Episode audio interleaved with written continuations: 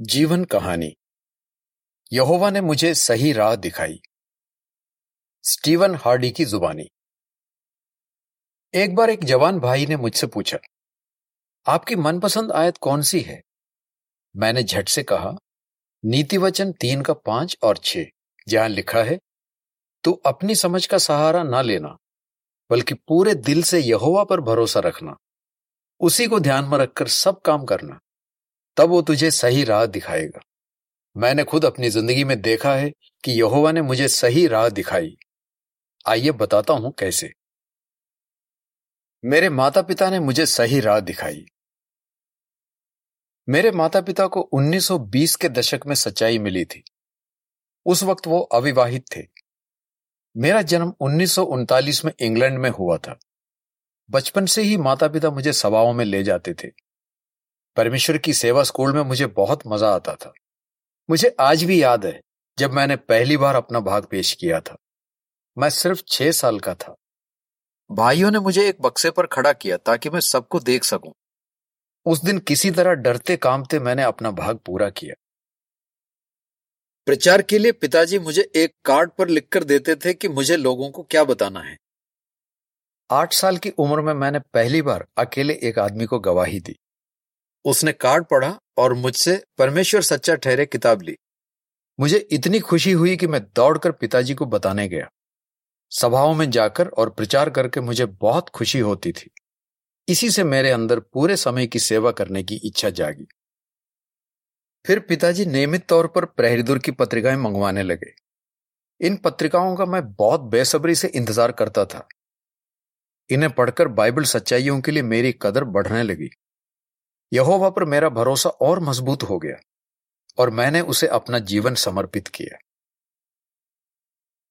सन 1950 में हमारा पूरा परिवार ईश्वर शासित प्रगति सम्मेलन के लिए न्यूयॉर्क गया। गुरुवार 3 अगस्त को मिशनरियों का दिन था। भाई कैरी बार्बर ने बपतिस्मे का भाषण दिया। बाद में वो शासी निकाय के सदस्य बने। उस सम्मेलन में मैं भी बपतिस्मा लेने वाला था।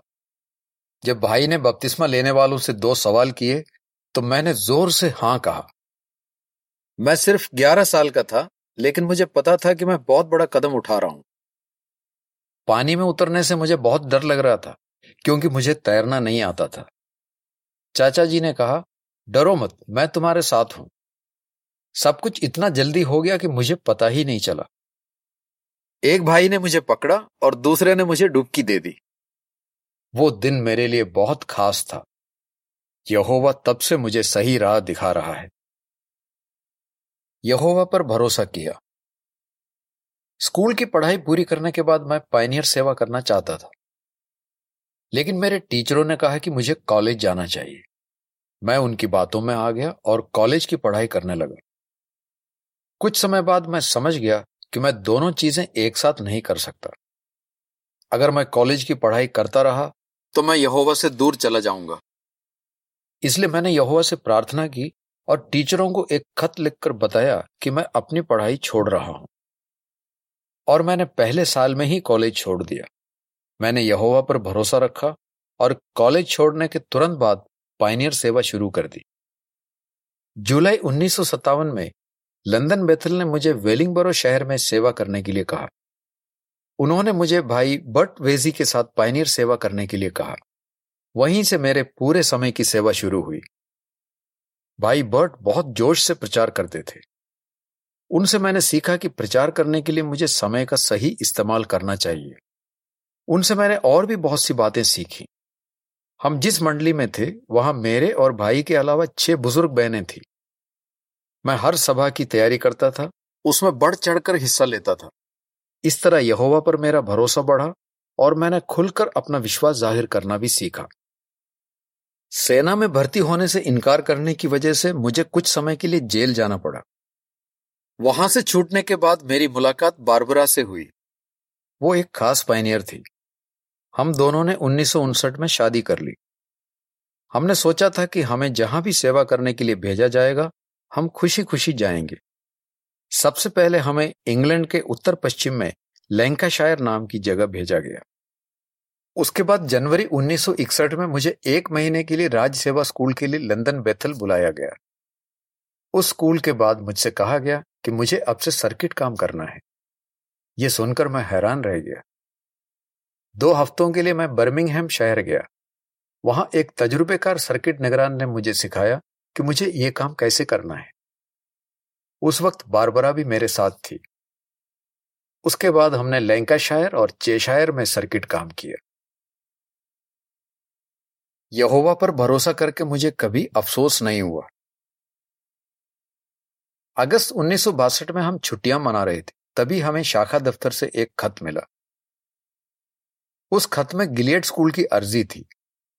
हमने प्रार्थना करके तुरंत वो अर्जी भरी और उसे भेज दिया। पाँच महीने बाद हमें गिलेड की अड़तीसवीं क्लास के लिए ब्रुकलिन न्यूयॉर्क बुलाया गया। वहाँ हमने दस महीनों तक गिलेड की पढ़ाई की। हमने गिलेड में बहुत कुछ सीखा। बाइबल के बारे में, संगठन के बारे में, और ये भी कि पूरी दुनिया में यहोवा के लोग किन हालात में उसकी सेवा कर रहे हैं। हमने क्लास के दूसरे विद्यार्थियों से भी कई बातें सीखी, क्योंकि हमारी उम्र बहुत कम थी। हम सिर्फ़ 20-25 साल के थे। मुझे हर दिन भाई फ्रेड रस्क के साथ कुछ वक्त बेतल का काम करने का भी मौका मिला। वो गिलियड के शिक्षक भी थे। उनसे मैंने बहुत सी बातें सीखी, खासकर ये कि जब भी हमें दूसरों को सलाह देनी होती है तो वो बाइबल से होनी चाहिए। भाई नेथन नॉर, फ्रेडरिक फ्रांस और कार्ल क्लाइन जैसे अनुभवी भाइयों ने भी गिलेड में भाषण दिए। मुझे खास तौर पर भाई ए एच मैकमिलन का भाषण याद है। उसमें उन्होंने बताया था कि 1914 से 1919 के बीच जब यहोवा के लोगों पर परीक्षाएँ आई तो कैसे यहोवा ने उनकी मदद की? उन्हें सहारा दिया और उन्हें सही राह दिखाई। उस नम्र भाई से मैंने बहुत कुछ सीखा।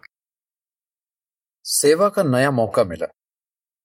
गिलियड कोर्स के आखिर में भाई नौर ने बताया कि हमें अफ्रीका में बुरुंडी नाम की जगह जाना है। हमें इस जगह के बारे में कुछ नहीं पता था। हम भागकर बेथल की लाइब्रेरी में गए और हमने सालाना किताब में ये ढूँढने की कोशिश की कि वहाँ कितने प्रचारक हैं। हम बहुत हैरान थे कि उसमें बुरुंडी के बारे में कोई जानकारी नहीं थी। इसका मतलब यह हुआ कि उस इलाके में आज तक कभी प्रचार नहीं हुआ है। हमें खुशी तो थी पर उसके साथ साथ घबराहट भी हो रही थी। पर जब हमने प्रार्थना की तो हम थोड़ा शांत हुए। बुरुंडी में सब कुछ बहुत अलग था। वहाँ का मौसम वहाँ की संस्कृति भाषा सब कुछ। अब हमें फ्रेंच सीखनी थी। ऊपर से हमारे पास रहने का भी कोई ठिकाना नहीं था। दो दिन बाद भाई हैरी आर्नेट हमसे मिलने आए। वो गिलेट क्लास में हमारे साथ थे। वो सेवा करने के लिए वापस जाम्बिया जा रहे थे। उन्होंने घर ढूँढने में हमारी मदद की। वो हमारा पहला मिशनरी घर था। बुरुंडी के अधिकारी यहोवा के साक्षियों के बारे में कुछ नहीं जानते थे। इसलिए वो हमारा विरोध करने लगे। और जैसे ही हमें प्रचार काम में मज़ा आने लगा उन्होंने कहा कि हमें वहाँ से जाना पड़ेगा। उनका कहना था कि अगर हमारे पास काम करने का परमिट नहीं है तो हम वहाँ नहीं रह सकते हमें बुरुंडी छोड़कर जाने का बहुत दुख हुआ। इसके बाद हम एक नए देश युगांडा गए। जब हम युगांडा जा रहे थे तो हमारे मन में बहुत सी बातें चल रही थी। हमारे पास वहाँ रहने का वीज़ा नहीं था, लेकिन हमने यहोवा पर भरोसा रखा, वहाँ पहुँचने पर कनाडा के एक भाई ने हमारी मदद की। वो वहाँ पर सेवा करने आया था। उसने अप्रवासी या इमिग्रेशन अफसर को हमारी पूरी कहानी बताई। उस अफसर ने हमें वीज़ा लेने के लिए कुछ महीनों की मोहलत दी। ये सब देखकर हमें यकीन हो गया कि यहोवा हमारी मदद कर रहा है। युगांडा के हालत बुरुंडी से अलग थे। यहाँ पर प्रचार काम पहले से किया जा रहा था, हालाँकि पूरे देश में सिर्फ़ 28 प्रचारक ही थे। युगांडा में ज़्यादातर लोग अंग्रेज़ी बोलते हैं, लेकिन हमें एहसास हुआ कि लोग तभी सच्चाई सीखेंगे जब हम उनकी भाषा बोलेंगे। कंपाला में जहाँ हम प्रचार कर रहे थे, वहाँ ज़्यादातर लोग लुगांडा भाषा बोलते थे। इसलिए हमने ये भाषा सीखी। लुगांडा भाषा अच्छे से सीखने के लिए हमें सालों लग गए, लेकिन इसका हमारे प्रचार काम पर फ़र्क पड़ा। हम समझ पाए कि तरक्की करने में हम अपने बाइबल विद्यार्थियों की और अच्छी तरह कैसे मदद कर सकते हैं। और वो भी दिल खोलकर बता पाए कि सच्चाई सीखकर उन्हें कैसा लग रहा है। हम अलग अलग जगह गए। हमें नेकदिल लोगों को सच्चाई सिखाने में तो खुशी मिल ही रही थी, लेकिन जब हमें सर्किट काम सौंपा गया तो हमारी खुशी दुगनी हो गई। हमें पूरे देश का दौरा करना था। केन्या शाखा दफ्तर ने हमें एक और ज़िम्मेदारी दी। हमें ऐसी जगह ढूंढनी थी जहाँ खास पाइनियरों को प्रचार करने के लिए भेजा जा सकता था। उन इलाकों में लोग पहली बार यहोवा के साक्षियों से मिल रहे थे। फिर भी उन्होंने हमारा स्वागत किया हमारा ख्याल रखा हमारे लिए खाना तक बनाया। फिर मुझसे कहा गया कि मैं दो प्रचारकों की मदद करूँ जो बहुत दूर सेशल्स में रहते थे। सेशल्स हिंद महासागर में द्वीपों का समूह है। वहाँ पहुँचने के लिए मुझे कंपाला से ट्रेन पकड़नी होती थी। दो दिन के सफ़र के बाद मैं मोम्बासा पहुँचता था, जो केन्या का बंदरगाह है। वहाँ से मैं एक जहाज़ पकड़कर सेशेल्स पहुँचता था। सन 1965 से 1972 तक बारबरा भी मेरे साथ सेशेल्स आने लगी। वहाँ बहुत बढ़ोतरी होने लगी। दो प्रचारकों से एक समूह बना और उसके बाद एक फलती फूलती मंडली। भाइयों का हौसला बढ़ाने के लिए मैंने और जगहों का भी सफ़र किया जैसे एरिट्रिया इथियोपिया और सूडान। फिर युगांडा में सैन्य शासन शुरू हुआ। उसके बाद से हालत बिगड़ने लगे। इस मुश्किल दौर में हमने सीखा कि बाइबल की सलाह मानने से हमारा भला होता है। खासकर यह सलाह जो सम्राट का है वो सम्राट को चुकाओ। मरकुस बारह का सत्रह। जैसे एक बार युगांडा में रहने वाले सभी विदेशियों से कहा गया कि वो अपने घर के नजदीकी थाने में जाकर अपने नाम लिखवाए। हमने अधिकारियों की बात मानकर तुरंत अपने नाम लिखवाए। कुछ दिनों बाद मैं और मेरे साथ एक और मिशनरी भाई कंपाला से जा रहे थे। जब हमने देखा कि कुछ खुफिया पुलिस वाले हमारी तरफ़ आ रहे हैं तो हम घबरा गए। उन्होंने हम पर झूठा इल्ज़ाम लगाया कि हम जासूस हैं। और हमें बड़े थाने ले गए। हमने उन्हें बहुत समझाने की कोशिश की कि हम जासूस नहीं बल्कि मिशनरी हैं और शांति से अपना काम करते हैं। हमने उन्हें यह भी बताया कि हमने अपने घर के पास के थाने में नाम लिखवा दिए हैं, लेकिन उन्होंने हमारी एक नहीं सुनी। हमें गिरफ़्तार करके मिशनरी घर के पास के थाने ले जाया गया। वहाँ हमें एक अफसर मिला जिसने हमें नाम लिखवाते हुए देखा था। उसने हमें तुरंत पहचान लिया और कहा कि इन्हें छोड़ दो। हमारी जान में जान आ गई। उन दिनों कई बार सैनिक हमारा रास्ता रोककर पूछताछ करते थे। हर बार जब हमें रोका जाता था तो हमें बहुत घबराहट होती थी, खासकर तब जब सैनिक नशे में धुत होते थे। लेकिन जब भी हम यहोवा से प्रार्थना करते थे, वो हमारी घबराहट दूर करता था और हमारी हिफाजत भी करता था। कई बार सैनिकों ने हमें बिना तंग किए जाने दिया। लेकिन अफसोस की बात है कि 1973 में युगांडा में रहने वाले सभी विदेशी मिशनरियों को वहाँ से जाने के लिए कहा गया। इसके बाद हमें पश्चिम अफ्रीका के कोटेडी आइवरी में भेजा गया। यहाँ सब कुछ बहुत नया था। हमें यहाँ के रहन सहन में ढलना था, दोबारा फ्रेंच भाषा में लोगों से बातचीत करनी थी और अलग अलग मिशनरियों के साथ रहना था। लेकिन मैंने महसूस किया कि यहोवा ने हमें यहाँ भेजा है। क्योंकि बहुत से नेक दिल लोग सच्चाई अपना रहे थे। मैंने और बारबरा ने ज़िंदगी में कई बार देखा कि जब हम यहोवा पर भरोसा करते हैं तो वो हमें सही राह दिखाता है। ज़िंदगी में आए उतार चढ़ाव। कुछ समय बाद हमें पता चला कि बारबरा को कैंसर है। उसके इलाज के लिए हम कई बार यूरोप आते थे। सन उन्नीस सौ तिरासी में हम समझ गए कि अब से हम अफ्रीका में सेवा नहीं कर पाएँगे। यह सोचकर हम दोनों बहुत दुखी हुए। हम लंदन बैथल में सेवा करने लगे। यहाँ बारबरा का इलाज चलता रहा, लेकिन उसकी हालत बिगड़ने लगी। कुछ समय बाद उसकी मौत हो गई। बेथल के भाई बहनों ने मुझे बहुत संभाला, खासकर एक पति पत्नी ने। उन्होंने मुझे यहोवा पर भरोसा करते रहने का बढ़ावा दिया और इस मुश्किल दौर से गुजरने में मेरी मदद की। कुछ समय बाद मेरी मुलाकात एन से हुई। वो कुछ दिन काम करने के लिए बैथल आती थी। वो पहले खास पैनियर भी रह चुकी है। मैंने देखा कि उसे यहोवा से बहुत प्यार है। हम दोनों ने उन्नीस सौ नवासी में शादी कर ली। तब से आज तक हम लेंदन बेथल में ही सेवा कर रहे हैं। सन उन्नीस से 2018 तक मुझे विश्व मुख्यालय के प्रतिनिधि के तौर पर सेवा करने का मौका मिला। इन प्रतिनिधियों को पहले जोन निगरान कहा जाता था। इस दौरान हम करीब साठ देशों के भाई बहनों से मिले।